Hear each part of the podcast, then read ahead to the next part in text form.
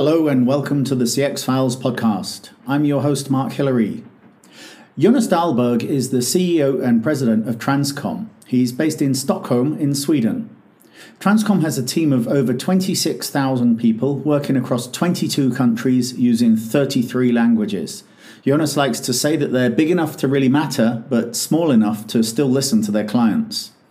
In this episode, Jonas talks about BPO and CX in the post COVID environment, and especially what's going to happen to contact centers in 2021. Okay, let's go straight to the interview. Okay, Jonas, thanks for taking the time to do this interview. Um, now, clearly in 2020, customer care is in a state of flux. Uh, people say the world of work itself is changing. We might never see um, bricks and mortar to the same scale that we used to have it. Um, clearly, there was a big pivot to agents working from home, but this is something that's affected every company in this industry. And I mean, just, just to open up the discussion, um, could you just tell me how, how did you manage 2020 and, and have things managed to settle down now?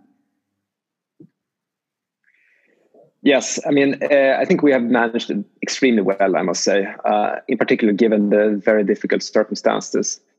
Um, we are actually exceeding our targets for this year, uh, despite COVID and despite having uh, about 50% of our staff work at home. Uh, on, you know, on a like-for-like basis, we're actually growing more than 15% currently.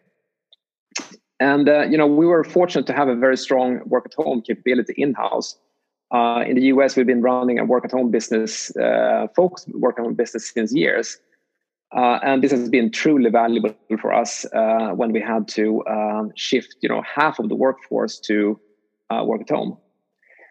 But you know, ha- having that said, I mean, uh, moving half of the, the, business work at home in, in three weeks is something very different from implementing sort of a dedicated work at home model, which is designed from from the outset to be work at home.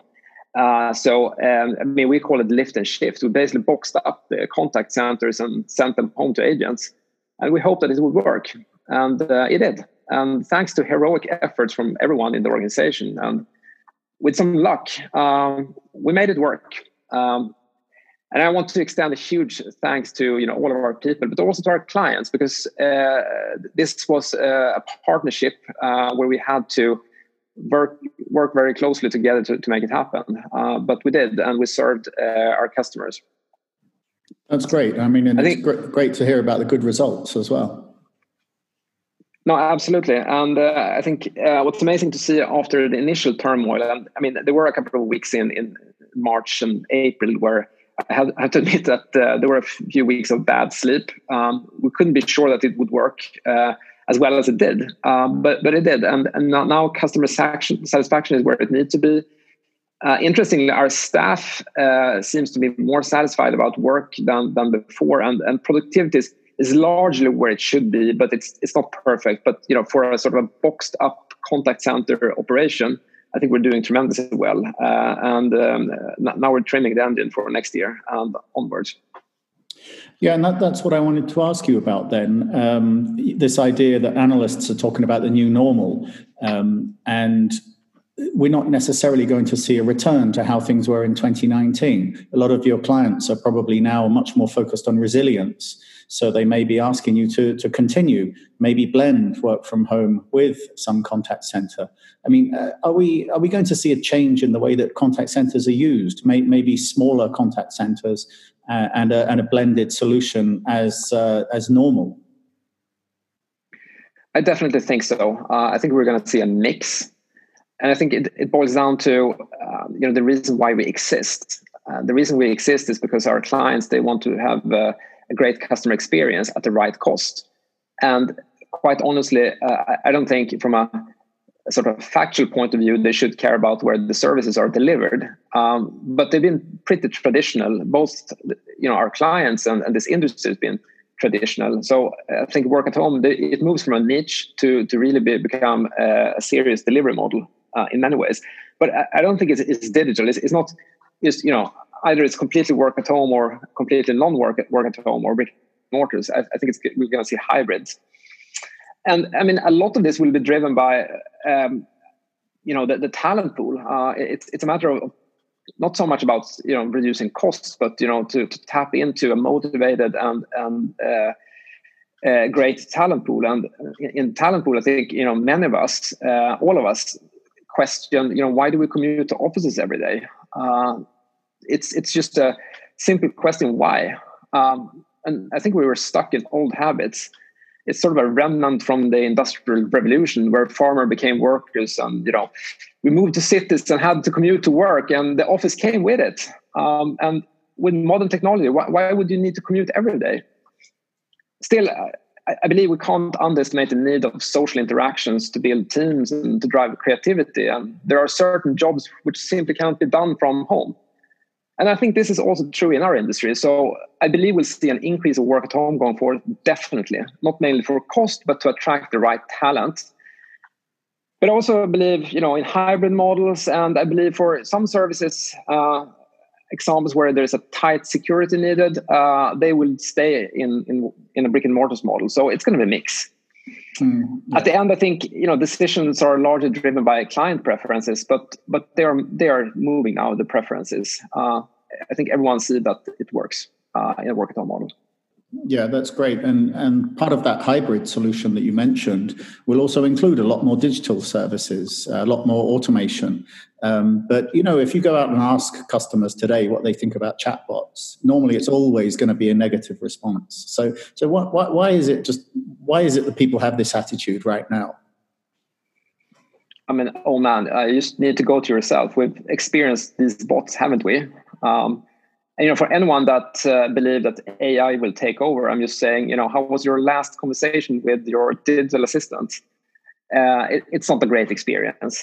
Um, and you know, in particular, this year uh, we had a lot of bots instead of human interactions, just to to deal with uh, with the flow, uh, the massive increase uh, in, in the um, ticket flow. You know, it's all as always with technology. You need to understand where to deploy it and how uh, and where is the human superior? Um, and um, there's definitely a lot of potential to improve both customer satisfaction and productivity using technology, but you need to do it right. Yeah, and quite often I think that it's been done as just part of a deflection strategy. You know, if we put a chatbot, then it, it will deflect calls away from the contact center. But but how do we make it a more integrated part of the journey then? and, and that, that's, that's, an interesting uh, notion, right? Let, us deflect our customers. Uh, look, uh, I don't think anyone uh, truly want to to call uh, a contact center. That that's that's not just what, what you want to do. Uh, you, you, do so because you need to. I mean, the modern consumer want to do sort of effortless self service and and use technology and, and when they're calling they, they, are really in trouble and then you need to support them. So i don't think it's it's, it's a great strategy uh, to, to, deflect uh, your customers.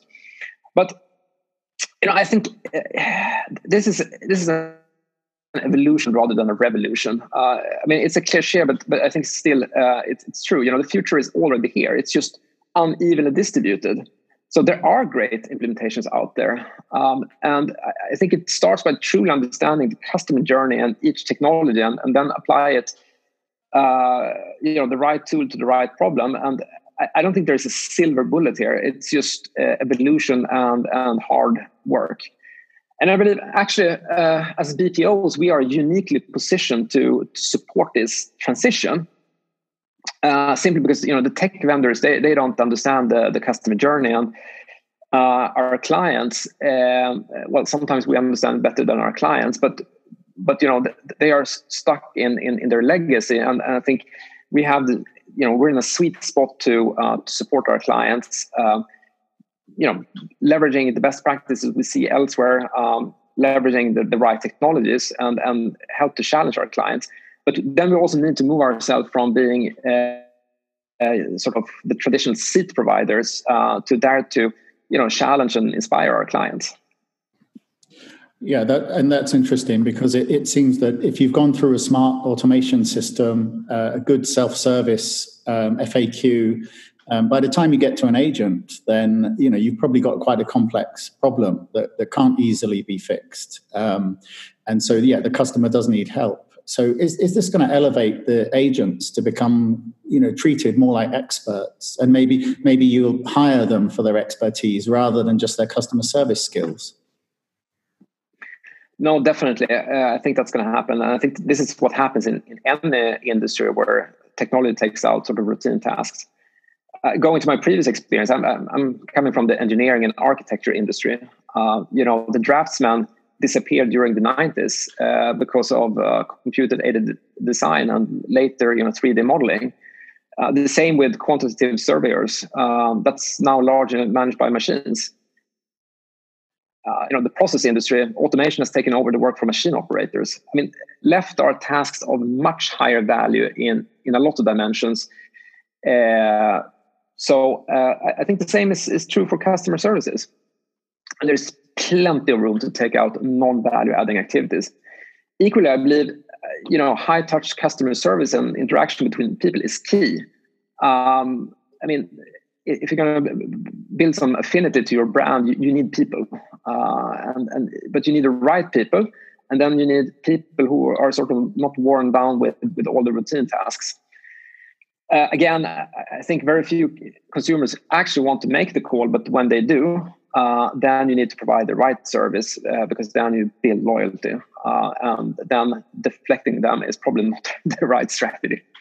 Yeah, absolutely, absolutely. And uh, I mean, I, all of the the things that we hear about the innovations in customer service are around data analytics, automation, omni-channel.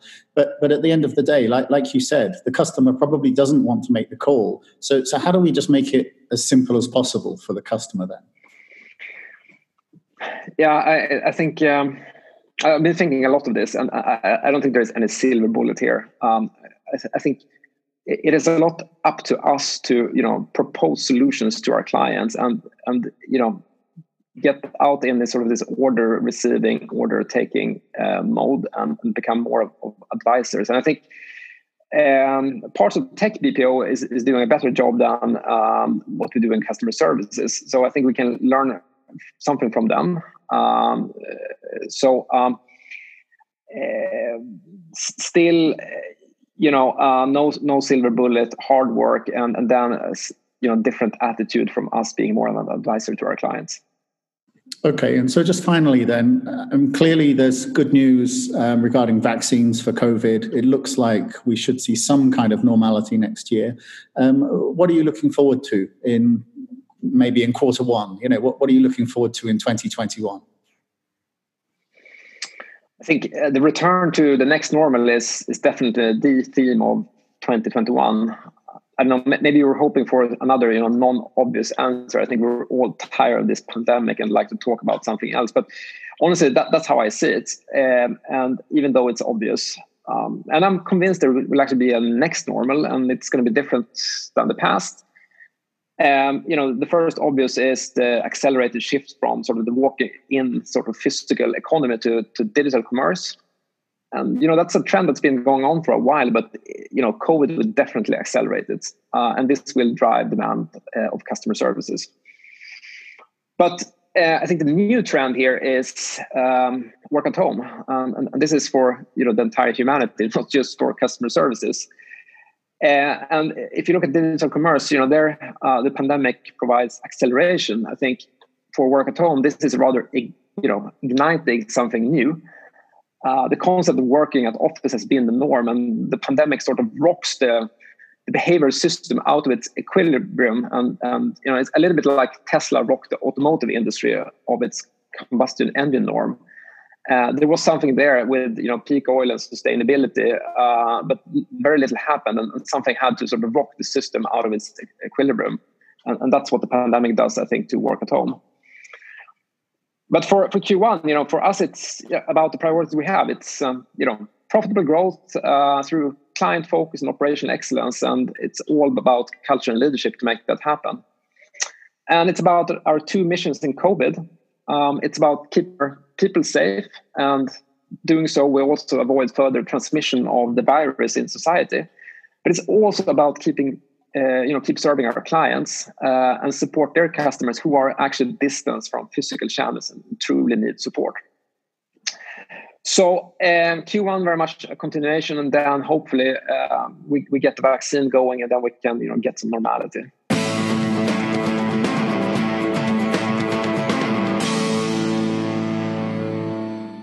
Thanks for downloading the CX Files podcast. If you have a moment, please give us a star rating or review on your favourite podcast provider because this really helps other people to find the podcast. If you have any suggestions for future guests, uh, or ideas, people, or topics, then please just find myself, Mark Hillary, or Peter Ryan on LinkedIn and send a suggestion.